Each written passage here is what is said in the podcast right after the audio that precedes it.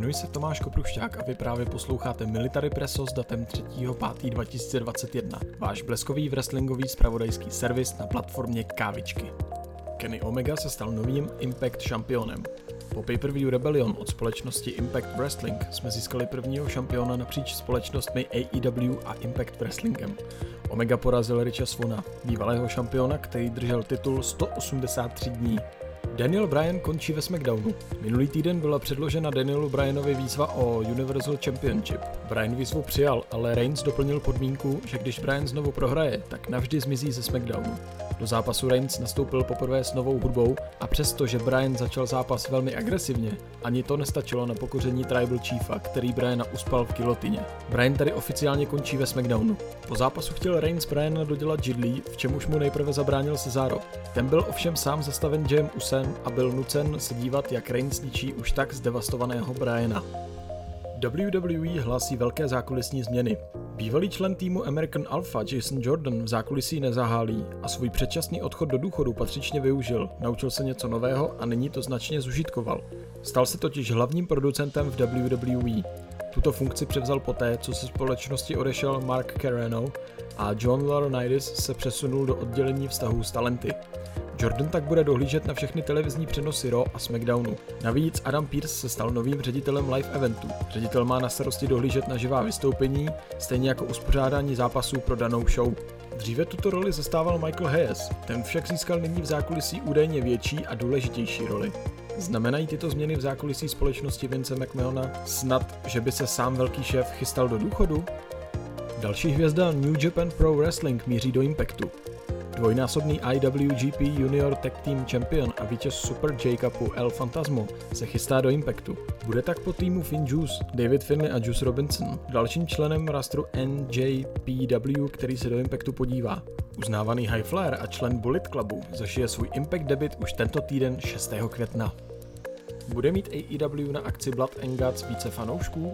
Na Floridě se již začaly běžně pořádat akce s velkou diváckou kulisou. Ukázkovým příkladem bylo UFC 261. AEW pravidelně vítala diváky v omezeném množství na jednotlivých epizodách Dynamite v Daily's Place, většinou kolem 800 až 1000 lidí.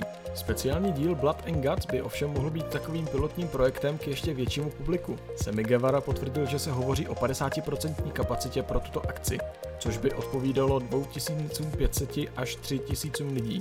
Na stejném místě by se pak mělo na konci května konat pay-per-view Double or Nothing a přestože AEW bere celou situaci velmi vážně a bezpečně, je velmi pravděpodobné, že Double or Nothing přijde s informací, že může být klidně úplně vyprodáno. AEW se chce vrátit k cestování z epizodami Dynamite v létě, pokud vše půjde tak jako do posud.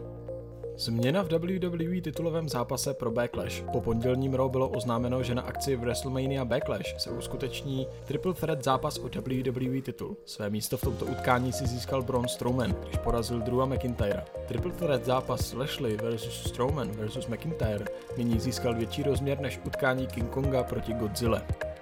Andrade debitoval v AAA a okamžitě předložil výzvu AAA mega šampionovi Kennymu Omegovi. Zároveň ve svém promu zmínil svou novou stable, která by měla být složená z bývalých luchadorů CMLL.